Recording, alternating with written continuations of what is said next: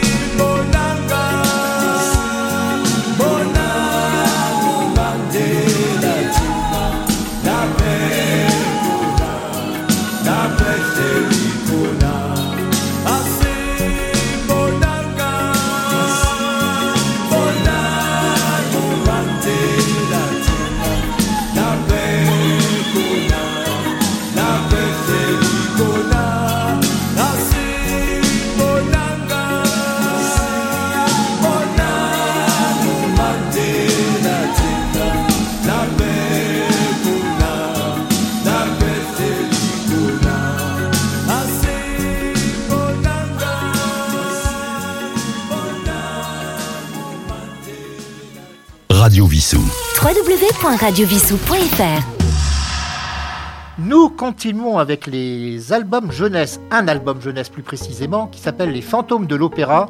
Les auteurs sont Pog et Léon, c'est paru chez Little Urban. Jeanne est une fillette résidant dans un lieu prestigieux. En effet, son père est concierge à l'opéra où sa fille et lui disposent d'un logement de fonction. Ils l'occupent tous deux, la mère de Jeanne étant décédée.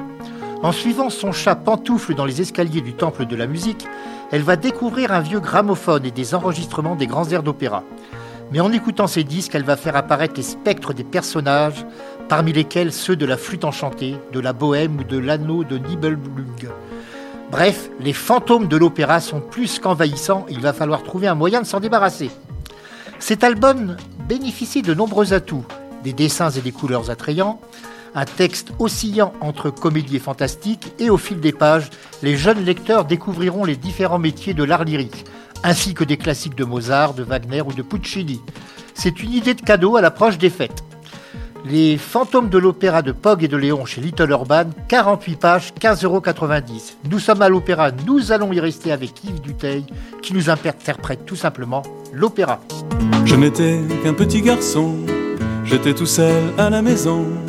Mes parents pour un soir étaient allés voir un opéra. J'en avais pour un bon moment, ça n'arrivait pas si souvent. C'était comme une trêve, c'était comme un rêve, comme l'opéra. J'étais dans un château fort, j'avais une épée en or. Je me battais comme un fou par amour. Je me battais comme un roi par amour pour toi. N'étais qu'un petit garçon, mes paroles étaient des chansons. Il n'y avait ni tambour ni baryton pour mon opéra. Mais dans mon imagination, il y avait dix mille violons qui jouaient ma victoire, faisaient de ma gloire un opéra. J'étais dans un château fort, j'avais une épée en or. Je me battais comme un fou, pendant coup sur coup. Je me prenais pour un roi, par amour pour toi. Et devant l'enfant que j'étais, toute la maison devenait une scène, un décor, et c'était alors mon opéra. Je m'endormais sur les trois coups, qui n'étaient peut-être après tout qu'un volet qui battait quand il revenait de l'opéra. Mais j'étais dans mon château fort, et j'avais mon épée en or. Je me battais comme un fou, par amour pour vous. Je me battais comme un roi par amour pour toi. Je n'étais qu'un petit garçon, j'étais tout seul à la maison. Mes parents pour un soir étaient allés voir un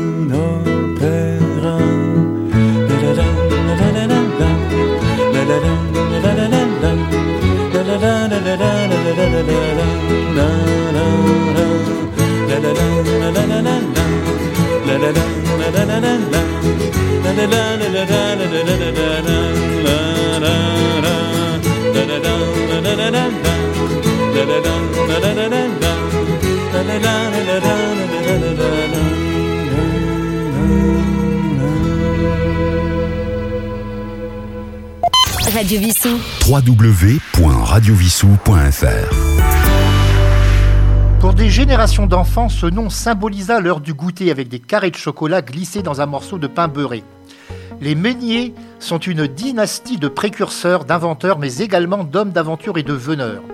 À l'origine, nous trouvons Jean-Antoine Brutrus Meunier, né en 1795, mort en 1853, droguiste et pharmacien, qui va créer une prospère maison centrale de droguerie à Paris et qui va louer un moulin à Noisiel, dans le département qui s'appelait alors Seine-et-Oise, localité où sera implantée l'usine familiale. Son fils, alors c'est lui le plus important de la famille, Émile Justin, né en 1826, décédé en 1881, est celui ayant fait connaître leur patronyme en créant la fabrique de chocolat. Il ne fut pas seulement un chef d'entreprise, mais également un patron social, ce qui était peu fréquent à l'époque, en créant des logements pour ses ouvriers ainsi qu'un groupe scolaire, des magasins d'approvisionnement, des réfectoires et un service médical gratuit. À la chute du Second Empire, il se présenta à la députation et fut élu à ce qui était à l'époque l'extrême gauche. Il vota pour l'amnistie des communards et proposa même un impôt unique et général sur les capitaux fixes. Parmi ses descendants, nous trouvons bien entendu des industriels continuant l'entreprise familiale, mais également des navigateurs et des veneurs, activité peu pr- prisée des écologistes d'aujourd'hui. On le comprend. L'ouvrage de Jacques Chauvin nous permet de découvrir cette saga familiale qui ne se résume pas aux douceurs chocolatées. C'est donc une page d'histoire à cheval sur deux siècles.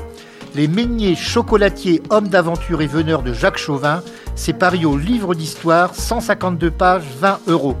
Nous étions dans le chocolat, nous allons y rester avec les enfants fantastiques qui nous interprètent la chanson Chocolat.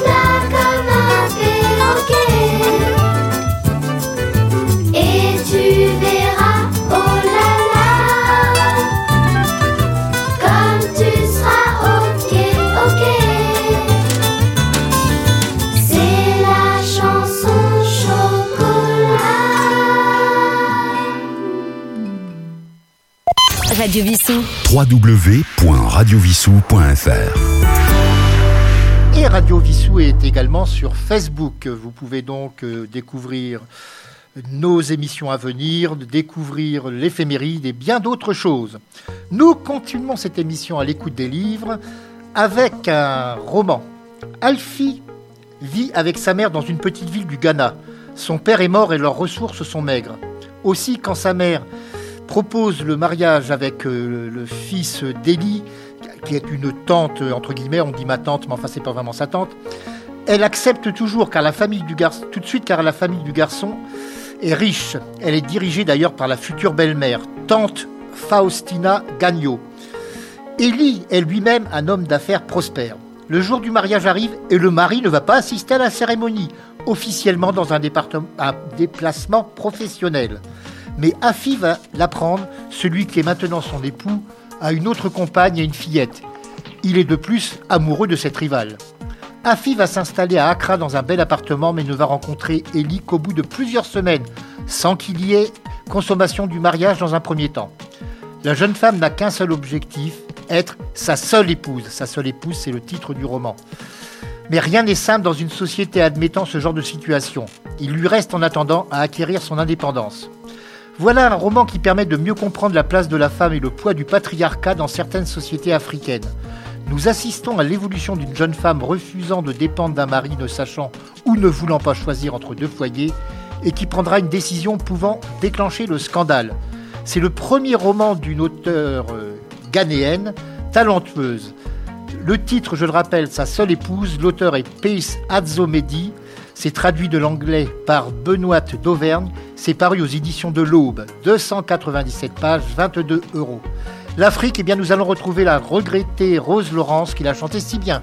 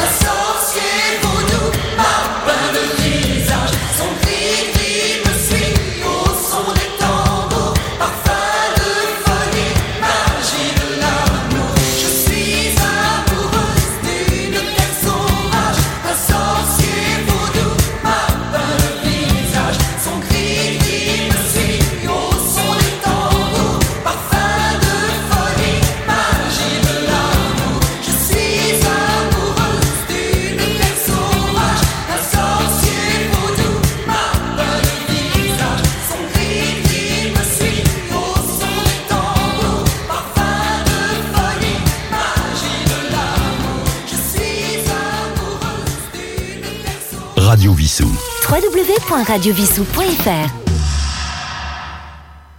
Je vous rappelle que le 16 décembre a lieu le Téléthon à Vissou et que dans l'après-midi, Radio Vissou organise un jeu Questions pour un Téléthon qui est en fin de compte un jeu de quiz, des questions assez simples. Pour le prix d'un ticket de 2 euros, vous pourrez donc, euh, il faudra que vous répondiez à trois questions de suite sur un sujet de votre choix. Il y aura plusieurs choix proposés, bien évidemment. Et vous gagnerez des livres. Donc vos 2 euros seront facilement euh, récupérés. Alors, Les 2 euros serviront pour le Téléthon et en même temps, vous ne repartirez pas les mains vides. Il vous suffira de répondre à trois questions. Vous pouvez vous inscrire dès maintenant à ce jeu en allant sur contact@radiovissou.fr. Alors il y aura un jeu pour les adultes et un autre pour les 10 à 15 ans, avec des questions plus adaptées à leur âge. Donc euh, il suffit de nous dire que vous êtes intéressé par ce jeu, que vous souhaitez y participer. Ça sera de 14h30 à 16h à peu près, mais s'il y a beaucoup de candidats, on prolongera. Voilà. Nous reprenons le cours d'à l'écoute des livres. Alors quand le lecteur referme un ouvrage après le mot fin, qu'il s'agisse d'un roman, d'un essai ou autre, pense-t-il au processus de création ayant habité son auteur? Avec Sous l'écorce, qui est le titre de l'ouvrage, la romancière Anne Ledig, qui eut la chance de naître dans une famille amoureuse des mots, nous permet de découvrir le bonheur, mais parfois aussi la difficulté d'écrire. Comme nombre d'écrivains, elle fut attirée dès son enfance par la lecture et est passée rapidement à l'écriture, qu'il s'agisse de correspondances ou d'œuvres de fiction courtes, sans oublier le journal intime. Lors de la parution de son premier livre, quel auteur n'a pas senti son cœur battre la chamade à la vue de cet ouvrage auquel il a souvent tout donné? Il peut parfois s'en sentir dépossédé une fois livré au public, mais c'est néanmoins en quelque sorte son enfant. Dans le cas d'Anne Le, Le Digue, qui fut sage-femme, on ne peut s'empêcher de voir l'analogie entre naissance d'un enfant et celle d'un ouvrage. Un autre moment important est le contact avec le lecteur, souvent lors d'un salon au cours duquel il ou elle dédicace. Des déceptions lorsque personne ne s'arrête devant la table sur laquelle les se trouvent, mais des moments de bonheur comme ce jour où Agnès vit son ancien professeur de français venir lui dire sa fierté de voir celle qui fut son élève devenue romancière. Que vous soyez lecteur ou écrivain, vous ressentirez les émotions qu'elle sait nous faire partager à travers les pages de ce témoignage. Sous l'écorce d'Agnès Ledic, c'est paru aux éditions Le Robert, comme le dictionnaire, 176 pages, 15,40 euros. Nous allons écouter encore quelqu'un qui nous a quittés malheureusement, c'est Alain Leprest qui nous chante Le Café littéraire.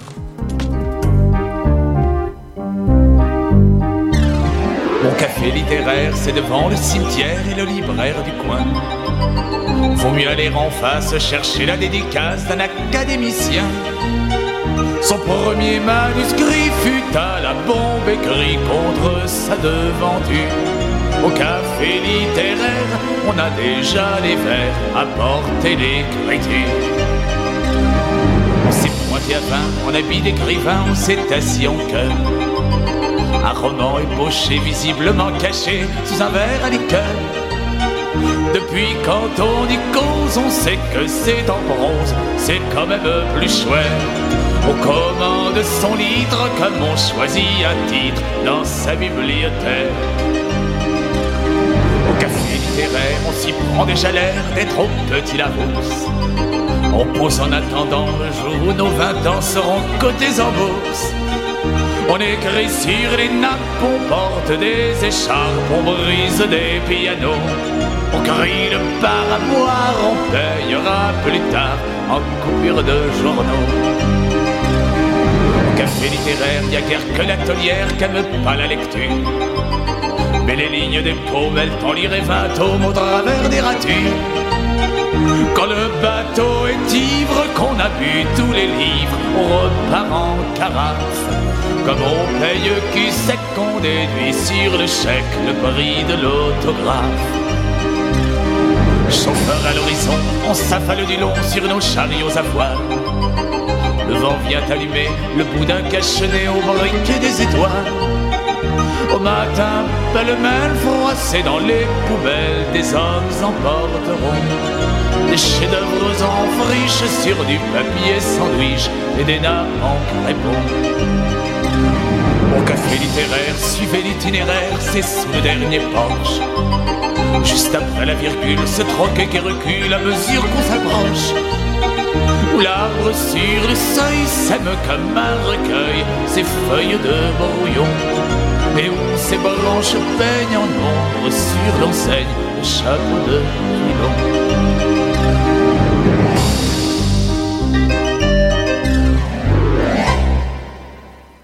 Radio Vissou.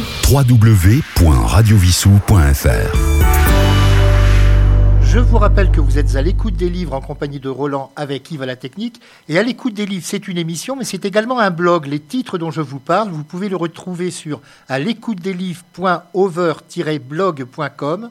Ces titres et également d'autres, parce que je ne peux pas euh, parler de tous les titres à l'antenne, car il y en a un nouveau chaque jour sur ce blog. Nous allons continuer maintenant avec un roman d'une auteure québécoise qui s'appelle Catherine Leroux. C'est paru chez Asphalt. 193 pages, 21 euros. Le titre Madame Victoria. À l'été 2001, un crâne puis le reste du squelette d'une femme sont découverts dans un petit bois proche de l'hôpital Royal Victoria de Montréal. Malgré les investigations effectuées, le mystère demeure sur son identité. Et en raison du lieu où elle fut trouvée, on la baptise Madame Victoria, comme l'hôpital donc. Qui était-elle vraiment? Nombre d'hypothèses sont échafaudées et des vies imaginaires lui sont attribuées que nous découvrons au fil des chapitres. Ainsi, nous la découvrons employée dans un journal qu'elle va finir par diriger. Elle va être compagne d'un garçon fragile dont elle va prendre les parents en charge après le suicide de celui-ci. Elle va être ermite ne supportant pas la promiscuité, mère de famille nombreuse, fugueuse, etc., etc. Nous voyons devant nous défiler dix vies imaginaires qui se succèdent afin de donner une identité à cet inconnu. C'est vraiment un roman captivant qui permet à travers ses existences supposées de s'attacher à une inconnue, inconnue qui le restera. Madame Victoria de Catherine Leroux chez Asphalt, 193 pages, 21 euros. Nous étions à Montréal, et bien, Robert Charlebois nous promet qu'il reviendra à Montréal.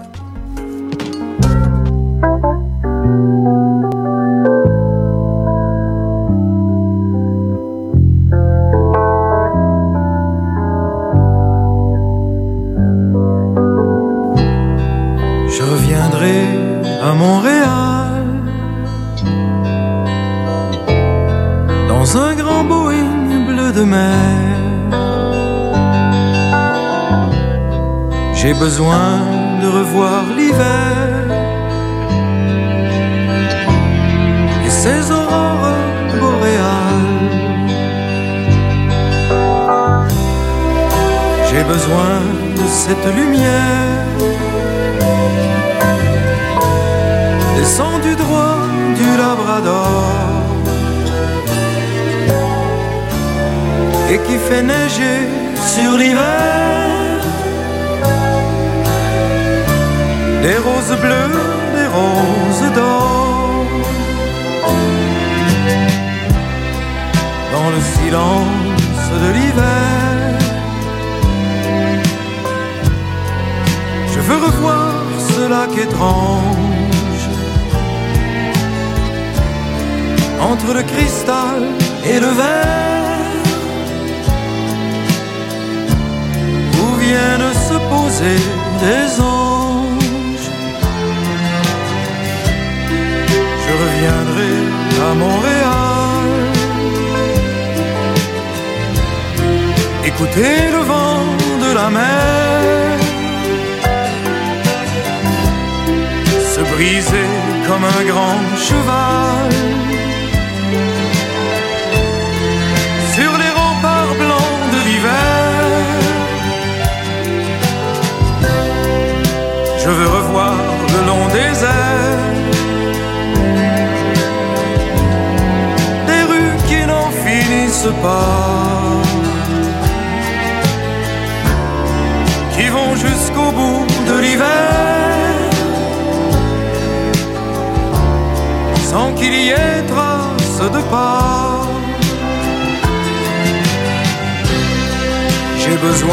sentir le froid,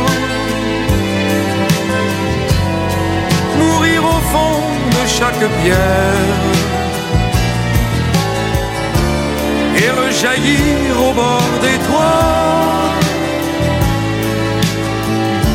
Comme des glaçons de bonbons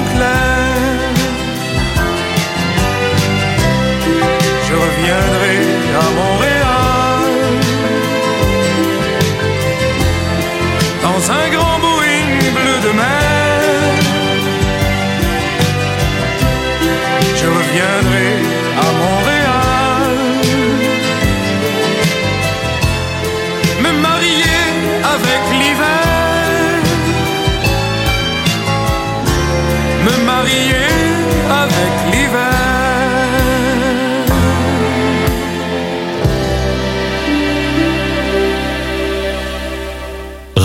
Vissou. www.radiovissou.fr Alors, si vous nous faites le plaisir d'écouter régulièrement cette émission, vous avez dû remarquer que je parle assez souvent de romans policiers. Ben, J'avoue que j'aime les romans policiers.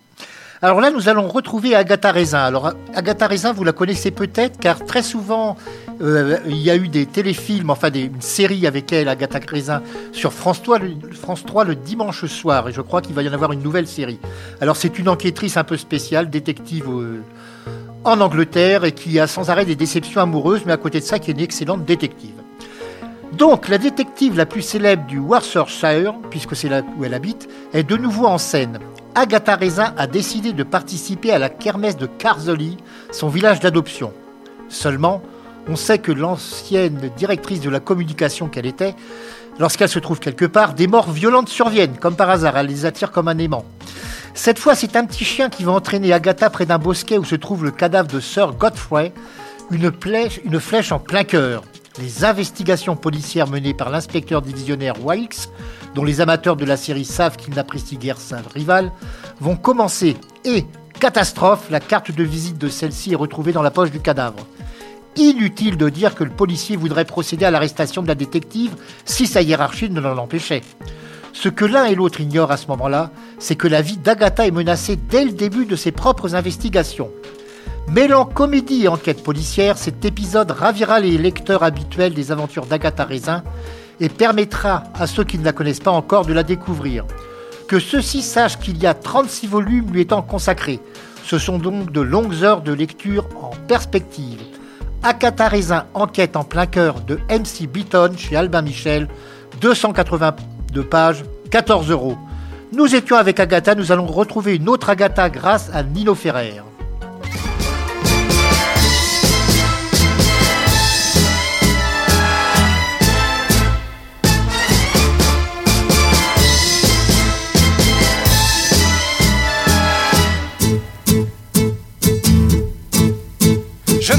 Les ongles depuis que j'ai cessé de fumer. Je n'y vois rien, je n'ai pas de lunettes, je suis fauché. Je ne touche pas à mon salaire, je vis comme un misérable, j'ai des trous dans mes chaussettes et les talons éculés. J'épargne et j'économise pour pouvoir te contenter. Et toi tu fais l'infidèle avec le patron d'un café. Agatha, tu me ruines, Agatha. Tu m'assassines, Agatha. Regarde, examine. Je suis un homme qui n'est plus ce qu'il était.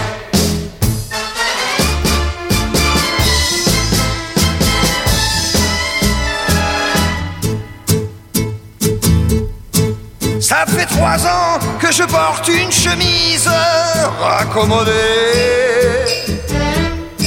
Et dans trois ans, ce sera toujours la même que je porterai. Mon vieux costume bleu pétrole en a vu de toutes les couleurs. Il est devenu verdâtre, c'était celui de Pépé. Mon tailleur m'a dit Je ne peux plus le retourner. Je l'ai déjà fait six fois, il faudrait le mettre dans un musée. Agatha, tu me ruines, Agatha. Tu m'assassines, Agatha. Regarde, examine. Je suis un homme qui n'est plus qu'il était.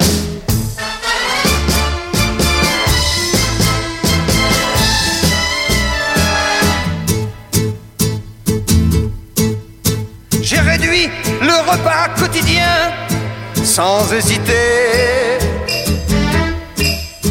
Un grand verre d'eau fraîche le matin, pas de café au lait. Quand je rentre au domicile, je ne trouve plus personne. Je soupire avec tristesse et me surprends à rêver. Ah, quand nous jouions ensemble au docteur et au fiancé, maintenant je joue tout seul, mais c'est un plaisir relaté. Agatha, tu me ruines, Agatha. Tu m'assassines, Agatha. Regarde, examine. Je suis un homme qui n'est plus ce qu'il était.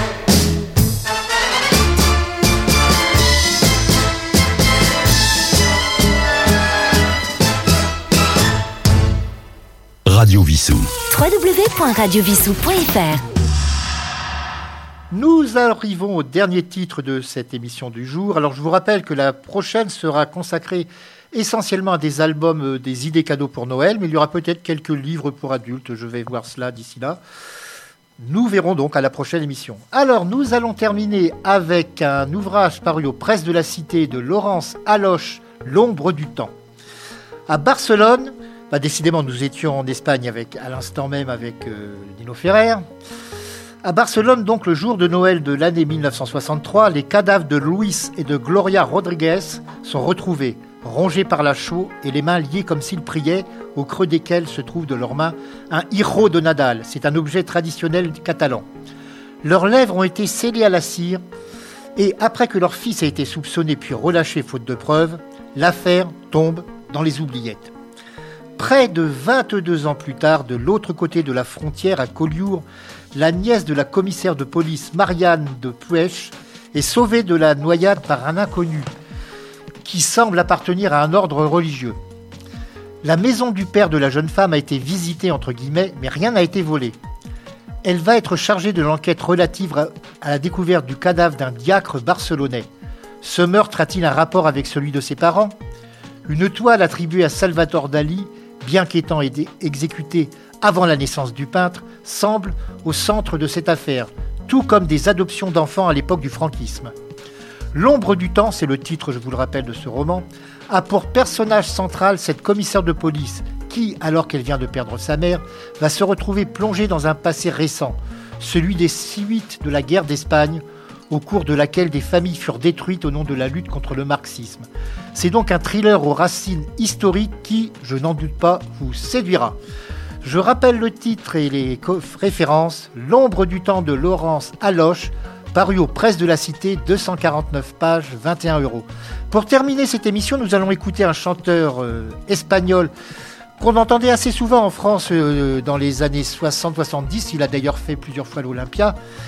Il Alors à lui un opposant au franquisme, c'est le moins qu'on puisse dire. Il s'agit de Paco Ibanez dans Como tout. Et quant à moi, je vous donne rendez-vous la semaine prochaine.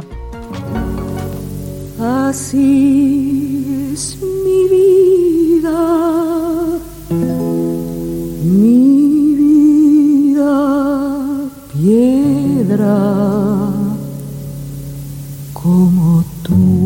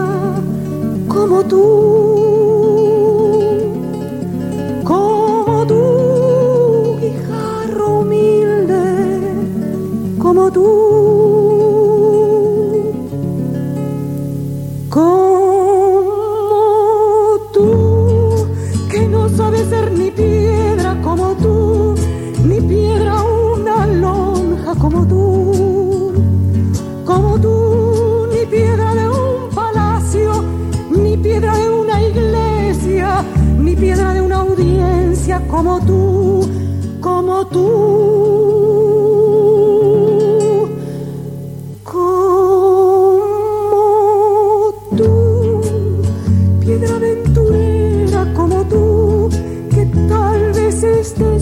como tú.